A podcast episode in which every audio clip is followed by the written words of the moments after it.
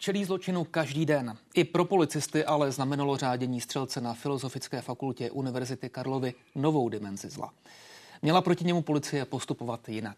Jak změní do budoucna svou práci? A má po masové vraždě následovat zpřísnění pravidel pro držení zbraní a munice. Ptát se budeme policejního prezidenta České republiky Martina Vondráška. Hezký večer. Hezký večer vám i divákům. Všichni jedem, jedem, jedem, jedem, jedem.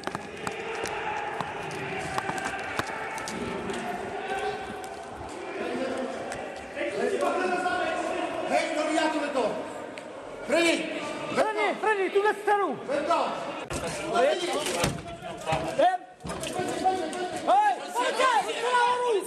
Luce nahoru!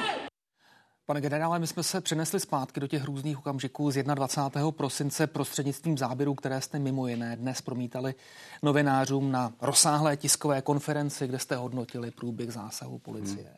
Hmm. Promiňte, ale když začnu osobní otázkou, jak to prožívá policejní prezident, člověk, eh, který je veteránem policejní služby, když na něj prší ty informace o tom, eh, co se děje na Filozofické fakultě, když mu dochází, že tohle je řádění šíleného střelce v míře, kterou Česká republika nezažila?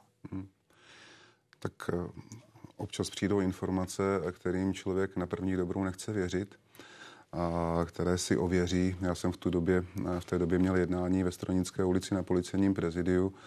A tu informaci, když jsem dostal od operačního důstojníka, tak jsem si zavolal s pražským ředitelem, na ní jsem nečekal, jel jsem na místo události.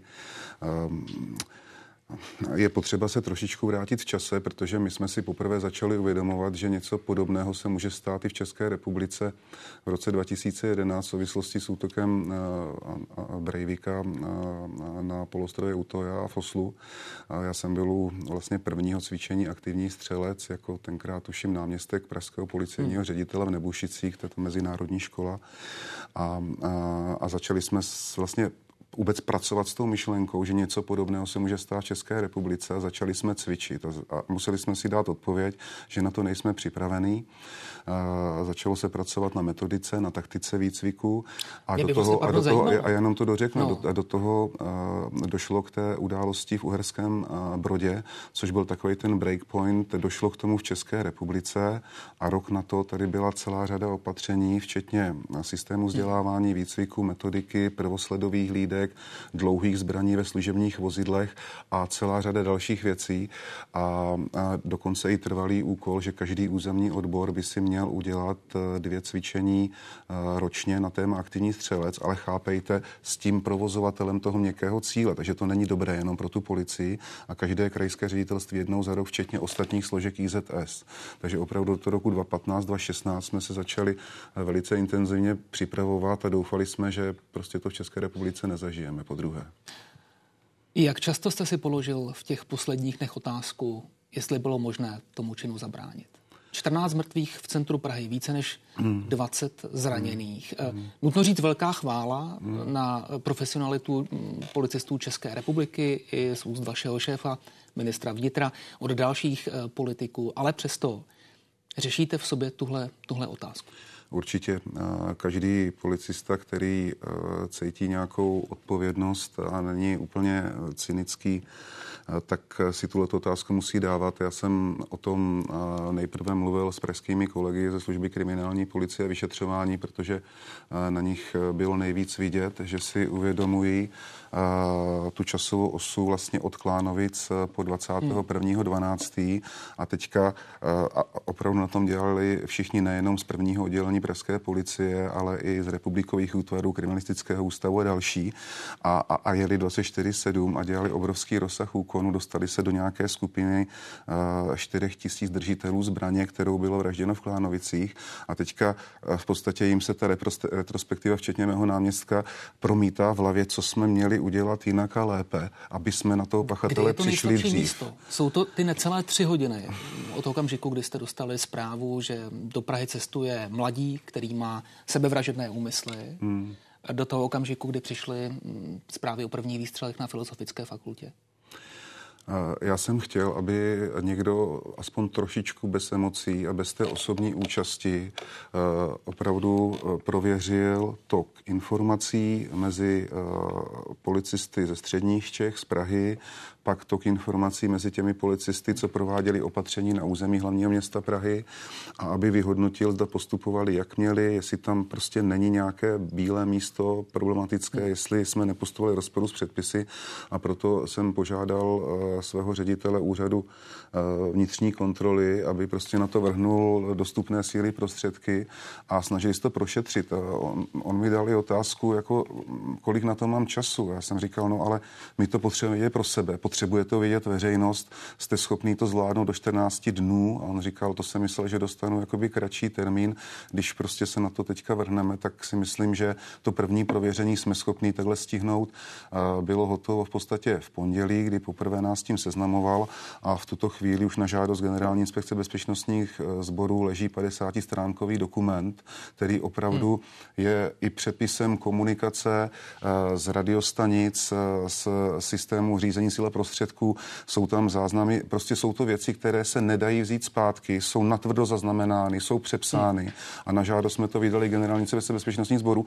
A pro mě bylo hrozně důležité, když se mi prostě podíval ředitel úřadu vnitřní kontroly do očí a řekl, hele, našli jsme tam prostě nějaké drobnosti, ale nic z toho by nemělo uh, dopad na ty následky, na ty děsné následky, ke kterým došlo. Což Jinými pro mě bylo aspoň jako Nedalo, nedalo by se tomu zabránit, zabránit, ani by se nedalo zmírnit to, jak různé to mělo následky. Pojďme možná tedy po té... Já, já možná jenom jedna vsuvka. Můžeme určitě, ale já jsem chtěl říct, že uh, ano, to je jeden úhel pohledu, ale druhý úhel pohledu je, jak uh, na můj vkus velmi, ale velmi rychlý i ve srovnání Česká republika zahraničí byl dojezd lídek, byl dojezd zásahové jednotky, byl rychlý ten zákrok, uh, jakou munici a zbraně měl k dispozici. Takže ano, jeden úhel pohledu a ten je prostě pro nás nejbolestivější, co jsme měli udělat jinak, aby jsme k tomu předešli. Ale ten druhý úhel pohledu, no, kdy ty následky mohly být násobně větší. Bylo to dění poté, co přišla policie zpráva o tom, že na filozofické fakultě se střílí. Ale přesto um, nedalo se postavit pachateli do cesty uh, právě v tom mezidobí, od toho okamžiku, hmm. kdy policie dostala zprávu, že má sebevražedné úmysly a řešila tu věc hmm. jako uh, problém sebevraha. Jestli mm. tomu dobře rozumím, až do té hmm. doby, než byl ten člověk stotožněn, co by mm. mrtvý na ochozu filozofické fakulty, tak policie o něm uh, smýšlela jako o člověku, který je nebezpečný sám sobě, nikoli svému okolí. A to přesto tedy, že byl nalezen v době, kde žil domě, kde žil uh, jeho otec, mm. mrtvý, mm. našlo se tam nástražné zařízení. Uh, policie měla informaci o tom, že je majitelem skutečného arzenálu zbraní. Mm. Neměli tady zablikat eh, nějaké hmm. varovné kontrolky? Já tomu, já tomu rozumím. My jsme vycházeli v té době s informací, že teda máme prvotní oznámení, to bylo někde 12.26, kdy se dozvídáme od vlastně známé nebo kamarádky, já nevím, informaci, uh, ten, ten podezřelý v tuto chvíli, když budu jako formálně mluvit podle trestního řádu, tak eh, jede do Prahy a já mám strach, on si chce vzít hmm. život. A my jsme to potom aktivně prověřovali. To, že, to, že nalezáme eh, jako mrtvého člověka, který je prokazatelně mrtvý, prokazatelně starší, je v době, kde jsou cítit, v domě, kde hmm. jsou cítit chemikálie, kde je později nalezený názračný výbušný systém. Prostě v prostředí, které není absolutně bezpečné, kde jedou hasiči, kde jedou pyrotechnici, tak někde Eh, okolo 13.11 tuto informaci eh, vpisujeme do toho systému, dostávají praští kolegové a někde kolem 13.20 máme výsledek lustrace eh, z centrálního registru zbraní a víme, že to je Eh, držitel, držitel, legální držitel více zbraní. No a k tomu máme samozřejmě lustrace ve všech informačních systémech, kterých nemá absolutně žádný záznam, nikdy se ničeho hmm. prostě eh, protiprávního nedopustil. Takže ano, ti policisté postupně dostávají informace, má, jede, máme hledat člověka, který si chce vzít život, potom máme hledat člověka, eh, který je legálním držitelem zbraní, aniž by věděl, jestli tu zbraň mají u sebe nebo ne. A v místě jeho bydliště došlo k této události. Eh, a, a, a je velmi složité to dát dohromady. To velice do, ale... dát dohromady. Hmm. A hlavně ve vztahu potom k tomu působení hlídek v hlavním městě Praze, tam je potřeba říci, že my vlastně vycházíme vždycky z nějakého operativního šetření.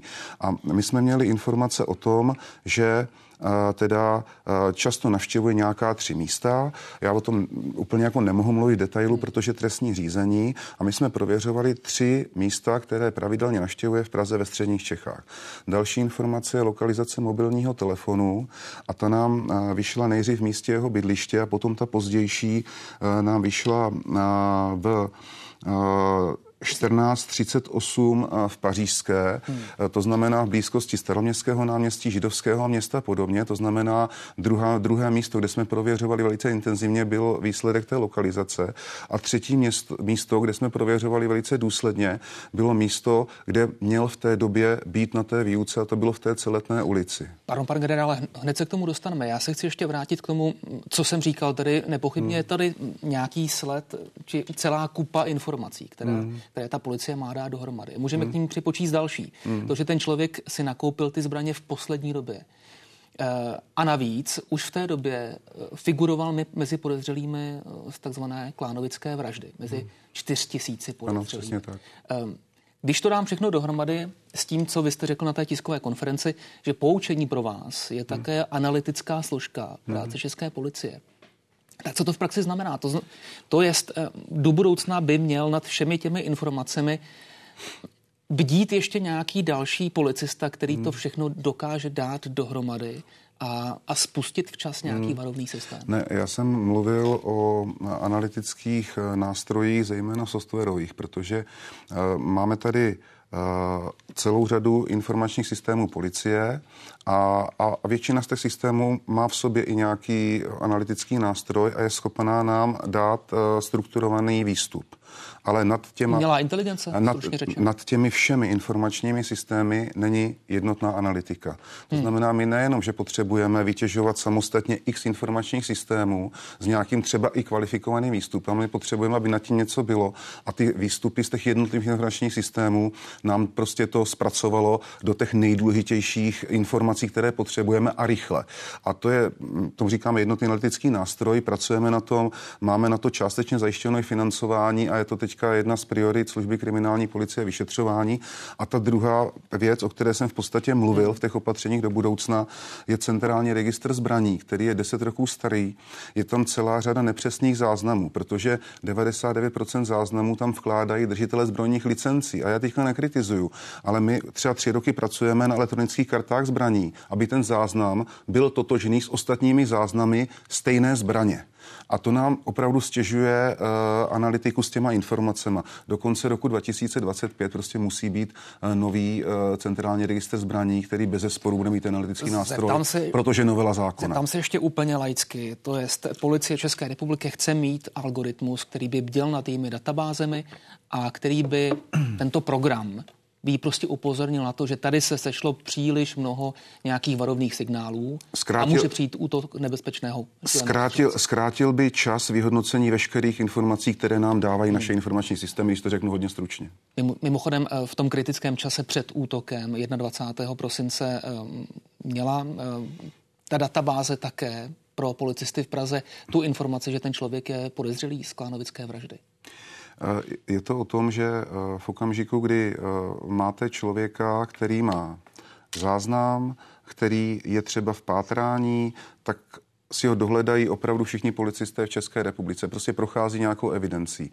Ale tady kolem tohle to byla prostě práce prvního oddělení pražské policie, která prostě udělala celou řadu úkonů a na základě znalosti expertízy těch střel z Eh, Klánovic, tak vytipovala prostě eh, zbraň, eh, kterou bylo z největší pravděpodobností stříleno a tím se dostala vlastně k počtu držitelí, držitelů tohoto druhu zbraně. Hmm. a postupovala excentricky, to znamená od toho centra potom dál.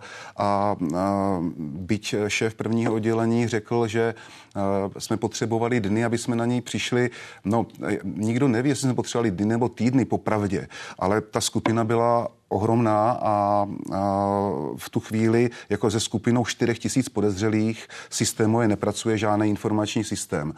To by znamenalo, že Takže vlastně u všech, u všech neznámých trestných činů, kde máme stovky tisíce hmm. potenciálních podezřelých, takže si tyhle ty informace sdílíme. Promiňte, těch trestných činů se stane v České republice 180 tisíc, eh, tisíc ročně. Takže to nehrálo roli Takže, v těch kritických eh, minutách? V těch kritických minutách ne, ale to první oddělení samozřejmě už s tím dá se říct, v té době, kdy docházelo k té mimořádné události, pracoval. Z té vaší dnešní tiskové konference vyplynulo také, že hlídka policie České republiky byla velmi záhy hmm. Eh, v budově, kde se ten masakr později stal, tedy na Palachově náměstí. Po, hmm. Posléze ji opustila, hmm. zamířila do celetné ulice. Mm, proč se to stalo? Byla tohle chyba? No, Tohle to prostě za mě eh, chyba nebyla. Ta hlídka byla na místě 1322. A já jsem tady mluvil o tom, že my jsme prováděli nějaké operativní šetření a ta hlídka přijela do hlavní budovy Filozofické fakulty a potřebovala zjistit, eh, jestli opravdu je studentem té filozofické fakulty a kde by v tuto chvíli se mohl nacházet, to znamená, kde má výuku. Přijela tam s fotkou, eh, s kterou mluvila jak s člověkem na recepci, pak potom se eh, zástupcem pedagogického sboru, až byla na studijní, eh, zjistila studijní program, zjistila, že místo výuky tohoto eh, podezřelého je v ulici Celetná. Při návratu ještě provedla nějaké úkony prostě v těch společných prostorách té fakulty, poučila recepci s tou fotkou v ruce, kdyby jste Rozumím, ale stále byla se, o sebevrahovi, A pořád to sebevrahovi a hlavně uh, měl by být uh, prostě v celetné, tak se odebrali do té celetné. Já, já na tom postupu opravdu uh, nevidím nic jako mm, špatného. Hmm. Za mě to má logiku, asi bych postupoval stejně. Vy jste na té tiskové konferenci promítali celou řadu velmi působivých, velmi silných záběrů, které pořídili policisté ze svých bodykemů, tedy mm. kamer umístěných na své výstroji. Mimo jiné záběry, na kterých je vidět střelec na ochozu filozofické mm. fakulty. Určitě se vyrojí celá řada dotazů, proč ten policista, který dokázal toho střelce nafilmovat, proč na ní nezautočil, proč na ní nestřílel? Já si myslím, že tu odpověď už dávali i nějaké nezávislé subjekty, které mají v popisu práce třeba výcvik střelců, ale pro nás, a dneska to říkal pan major Jeřábek, je důležité, že ta vzdálenost se pohybovala mezi někde 90 až 105 uh, metry. Uh, když Promiňte, se podíváte... To, co vidíte diváci v tuto chvíli, to hmm. není reálná vzdálenost, ne, které ne, to je, to, je, to je zoom uh, z rohu uh, Rudolfína v blízkosti vlastně nábřeží řeky Vltavy. To je vzdálenost, která je kolem 100 metrů a zasáhnout cíl na 100 metrů z krátké zbraně. Podívejte se na okna nad tím, pod tím, kde můžou být lidi, i ten boční objekt, který byl vlastně v té trajektorii, to je a, a přesto nakonec opět, k opětování té střelby uh, došlo. Hmm. Ale za mě teda uh, velice odvážně, s obrovským rizikem a, a, a mohlo to výst i k tomu, že prostě ten střelec potom udělal nějakou chybu. Ta zbraň nakonec byla nalezená na té dlažbě na Palachově náměstí. Takže já si myslím, že jsme to dneska vysvětlili a vůbec se tomu nedivím ale co chci zdůraznit, mezi tím eh, další policista, který věděl, že pokud chce eliminovat toho střelce, tak se musí dostat eh, na jeho úroveň, tak eh, prostě si našel místo v hotelu a když se dostal na jeho úroveň a byl, byl v podstatě hmm. ten pachatel na té mužce, tak se vzdal a pak krátce na to si vzal život. Promiňte, že vás přeruším, protože tyto záběry, troufnu si říct, bezprecedentní, jaké hmm. skutečně nevídáme v českých televizích, si můžeme teď promítnout. Hmm. To nebude. Mám ho! Máš ho? Bude lidla 314 do jižní strany ulice Národní, v tom baráku Hotel upátí špatilo. Momentálně se viděli střelce. Zdává se! Máš, poz, máš pozitivní na střelce? Házel z okna. Zvednu ruce nebo ne? Jo. Potvrdíš mi to? Novou zbraň odhodila s optikou. Jsi určitě? Jo. Zabil se. Co? Zabil se. Prostřel si hlavu. Znovu připomínám záběry, kdy policista má útočníka na mužce a ten v zápětí páchá sebevraždu. Eh, co to bylo vlastně za policistu, který v tu chvíli eh, měl tu možnost eh, střelce zastavit? Byl to odstřelovat České, policie České republiky, byl to člen zásahové jednotky?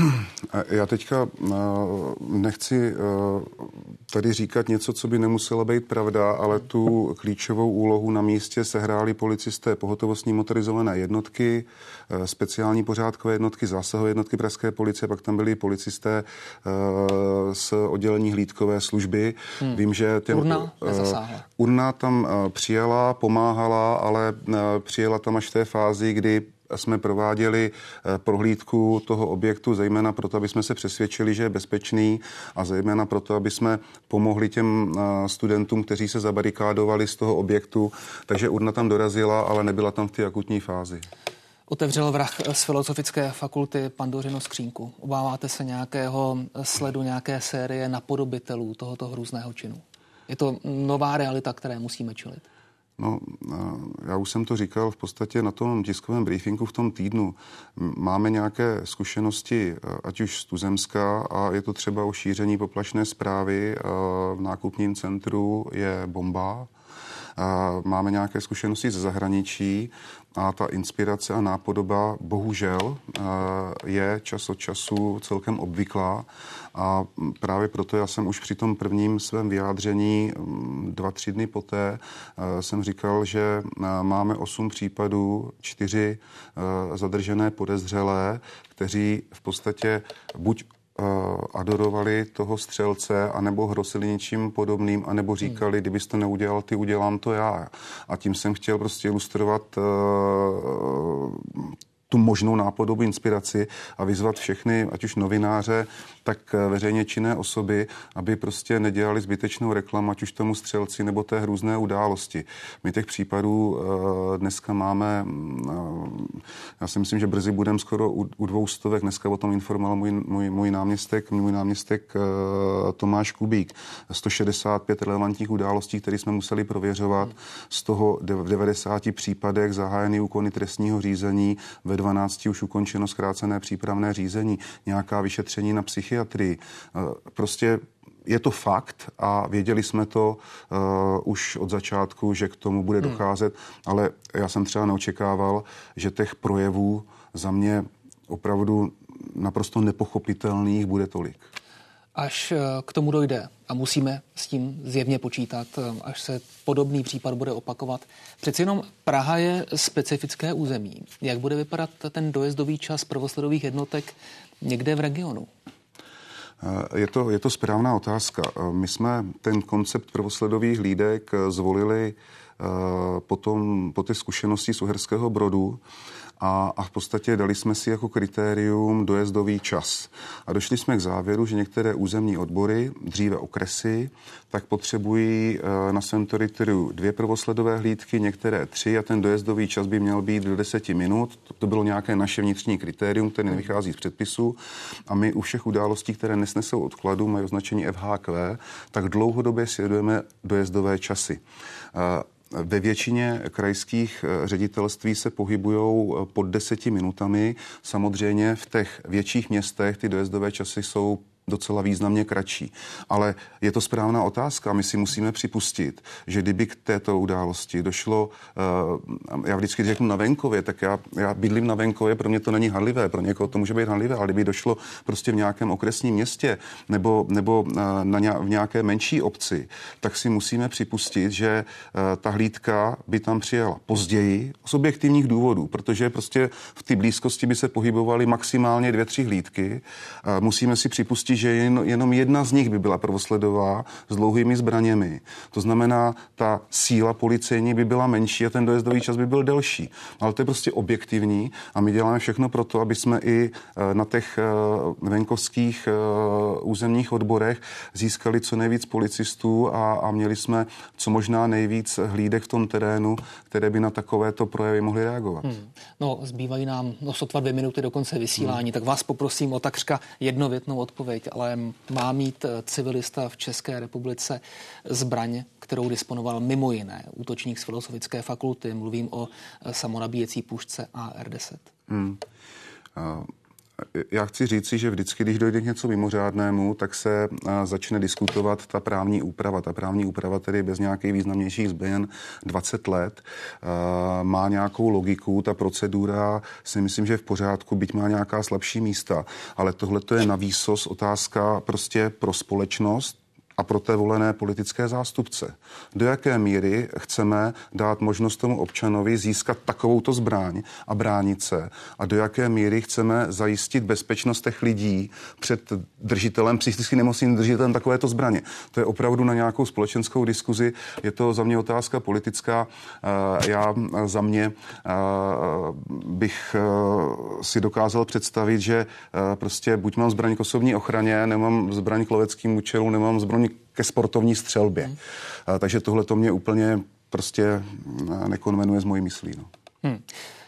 Vy jste mluvil o těch desítkách nenávistných útoků na internetu, které řeší policie České republiky. Hmm počítáte mezi podobně nenávistné útoky, útoky, řekněme, stejného kalibru i vyjádření poslance SPD Jiřího Kobzy. Připomenu, že mluvil o tom, že útočník z Filozofické fakulty byl špičkový produkt eh, inkluzivního progresivistického školství. Hmm. Tedy dá se říct, že nepřímo zautočil přímo na filozofickou fakultu, která na něj podává trestní oznámení. My budeme reagovat až na to trestní oznámení. Já nevím, co v tom trestním oznámení je. Nevím, jestli v tuto chvíli už bylo doručeno, ať už policii nebo státnímu zástupci. A my vždycky máme dvě možnosti. Jedna možnost eh, prostě eh, prověřovat to trestní oznámení nástroj zákona a policie. Pak, když potřebujeme doplnit nějaké informace a, a rozhodnout se, jestli zahájíme úkony trestního řízení nebo nezahájíme. A to já v tuhle tu chvíli nechci predikovat. A i kdyby jsme v této věci zahájili úkony trestního řízení, tak to děláme pod dozorem státního zástupce. Takže já opravdu uh, bych nechtěl uh, spekulovat o tom, jak budeme reagovat na trestní oznámení, které jsem neviděl.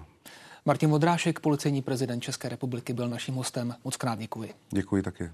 Tématu se budou věnovat i dnešní události komentáře. Od 22 hodin budou o policejním zásahu proti střelci a o opatřeních proti podobným činům diskutovat mimo jiné Josef Jeřábek z policejní zásahovky nebo bezpečnostní expert Otakar Foltín. V 10 hodin večer tedy události komentáře. Teď už události.